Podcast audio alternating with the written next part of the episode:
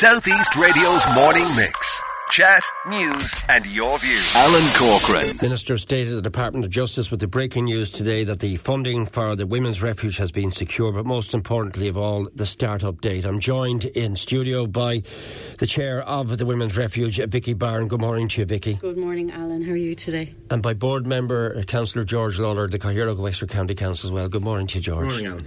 We're Facebooking this live as we speak, so we can get, uh, apart from hearing both of you, we can get your immediate reaction to what Minister of James Browne has just said there.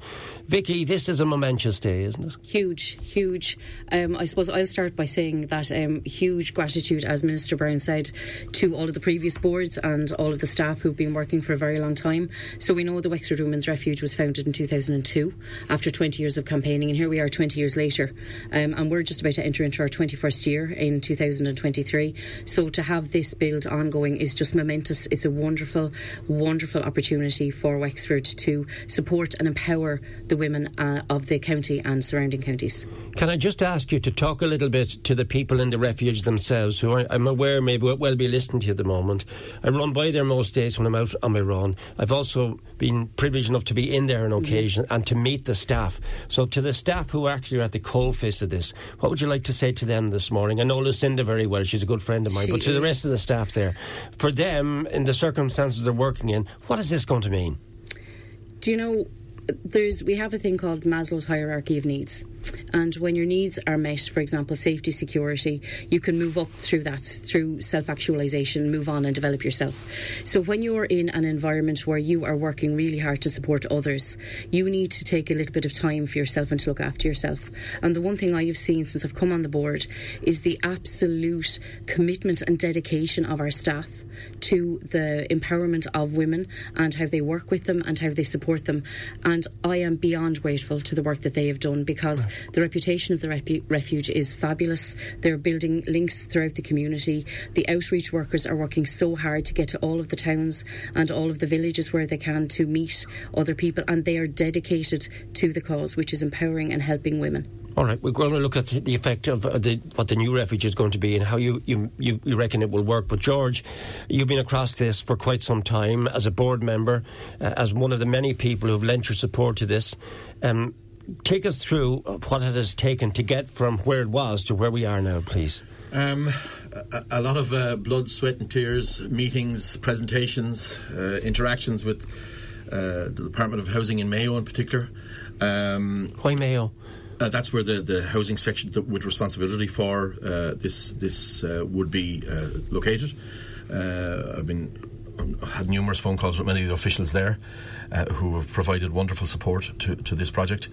Um, about five or six years ago, I um, was kind of, to be honest with you, exasperated at the lack of progress in, in the development of a new refuge. It had been spoken about and talked about and kicked around. So myself and Tom Enright went to the current refuge and we sat down in the in the the living room area of the refuge, and we went through everything with the with the then board, and um, I had actually identified a site in, in Maudlintown that was would, would have deemed to be suitable, and uh, from that and from then, uh, we have gradually progressed to a situation where this morning we get uh, the official word that six million four hundred fifty-seven thousand seven hundred eighty-nine euro and twenty-one cent, including VAT, is has been provided uh, by the department for the construction, uh, and it is the first of a number of projects throughout Ireland, but Wexford is the first uh, new refuge to be built. And probably one of the first new refuges to be built in many, many years mm. in Ireland. Mm. But this will be a state of the art refuge. It will triple the capacity that we have in the current refuge, which is was of its time. Uh, it's it's it's cramped. It's small. It's not fit for purpose. But this new refuge will be um, custom made, if you like, for the needs of uh, a modern uh, progressive right. women's refuge and all yes. that goes with it.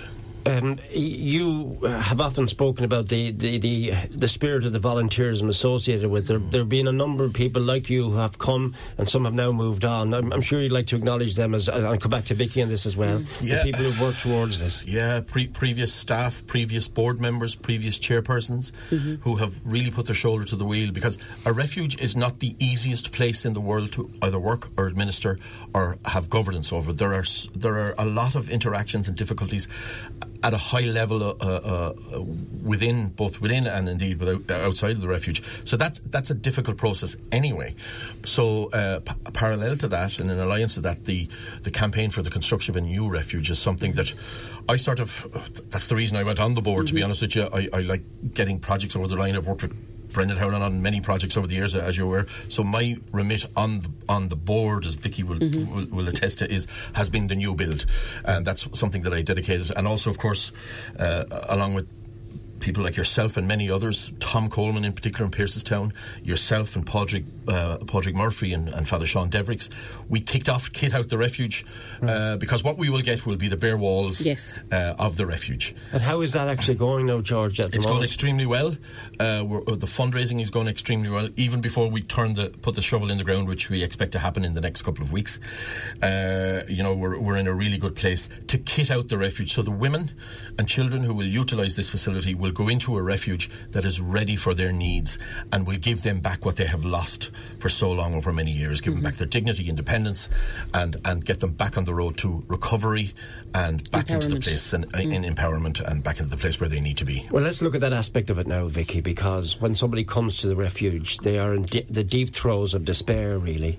The fact that you now have this new state of the art premises, I talked about the wonderful welcome they get from the staff mm-hmm. there, but let's talk about the women themselves uh, and their children have to use this. Even when I refer to the, the study area, the play area for the children, what is it going to mean for someone who has to call on the services of the women's refuge now?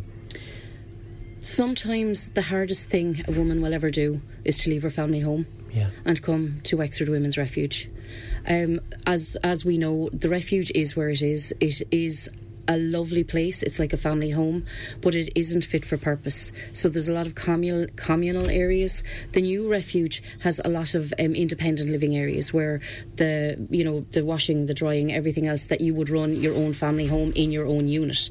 Um, it's a it is I suppose what everybody needs to know. The refuge is a short term emergency accommodation. So the the plan is when any lady and her family arrive is that it's an eight week, eight to ten week process whereby supports are given, services are linked in with, and that's all done, say, from the current refuge. There isn't a meeting space, there isn't a private area. So if you want to have a conversation, you're either in the room or you're in the sitting room, which yeah. if somebody else wants to play or children want to be there, that's not private. So the new refuge will have all those facilities which will just afford everybody the dignity that they're entitled to, really. And the most important thing of all is that the service is there, and the service is, and you want me to call out, I, I have the number here, yes, don't please, I? Because yes. we're talking about it, and the number is 1800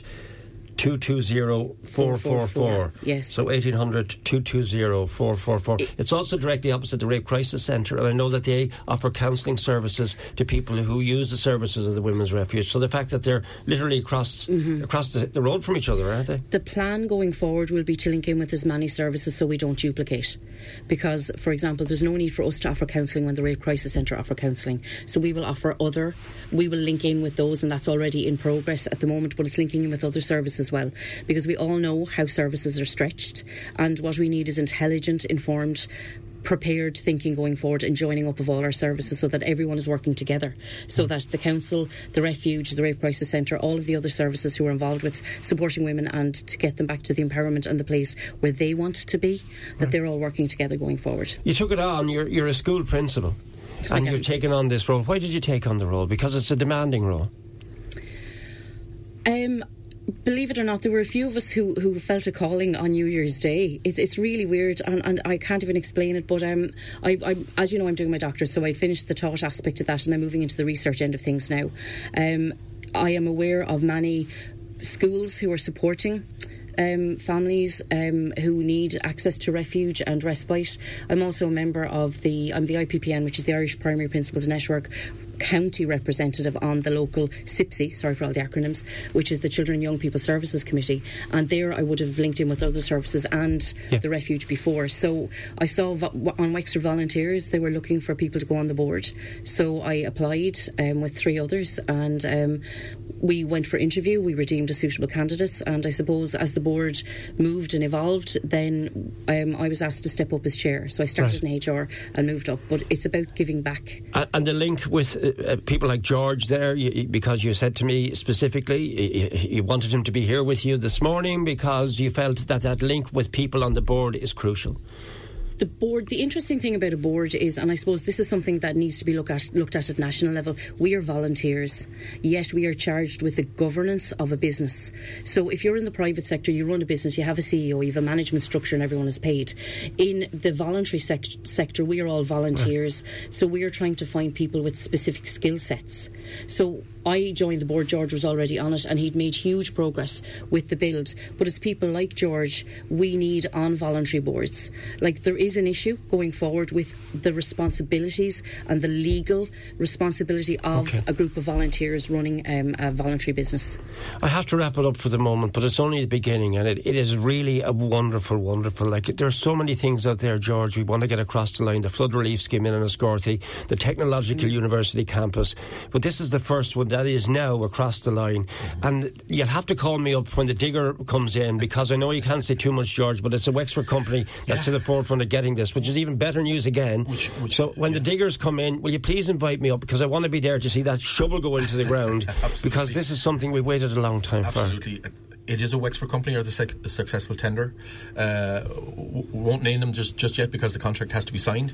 But uh, uh, I, I, think it's wonderful that a Wexford company will build such a facility in the heart of Wexford Town and Maudlintown uh, uh, as, as, as per proposed. I just want to uh, thank a, a, a, couple of people, in particular Shay Howell, the county architect of Wexford County Council. Mm-hmm. I've had dozens of meetings with, with Shay over this over the past. I've seen the years. pictures. Is that Shay's design? Yeah, well, that would be o- OBFA in Dublin, who would be the design team. Mm. Um, but Was the uh, was the person uh, that would have driven it in the council, and I literally had dozens of meetings with Shay over the past number of years on this, and also a particular mention to Gary Morris, uh, local man mm-hmm. here uh, in our, involved in architectural design, who came on board at a critical time for us when we were making sure and ensuring that what the refuge uh, had, what the new build had, was exactly what we needed. And Gary came on board in a voluntary capacity as well right. to assist us in, in, in, that regard. But this is a wonderful day for Wexford. Uh, sadly, a much needed unit, mm. uh, a facility that will be a, a, a, stepping stone for many women and children as they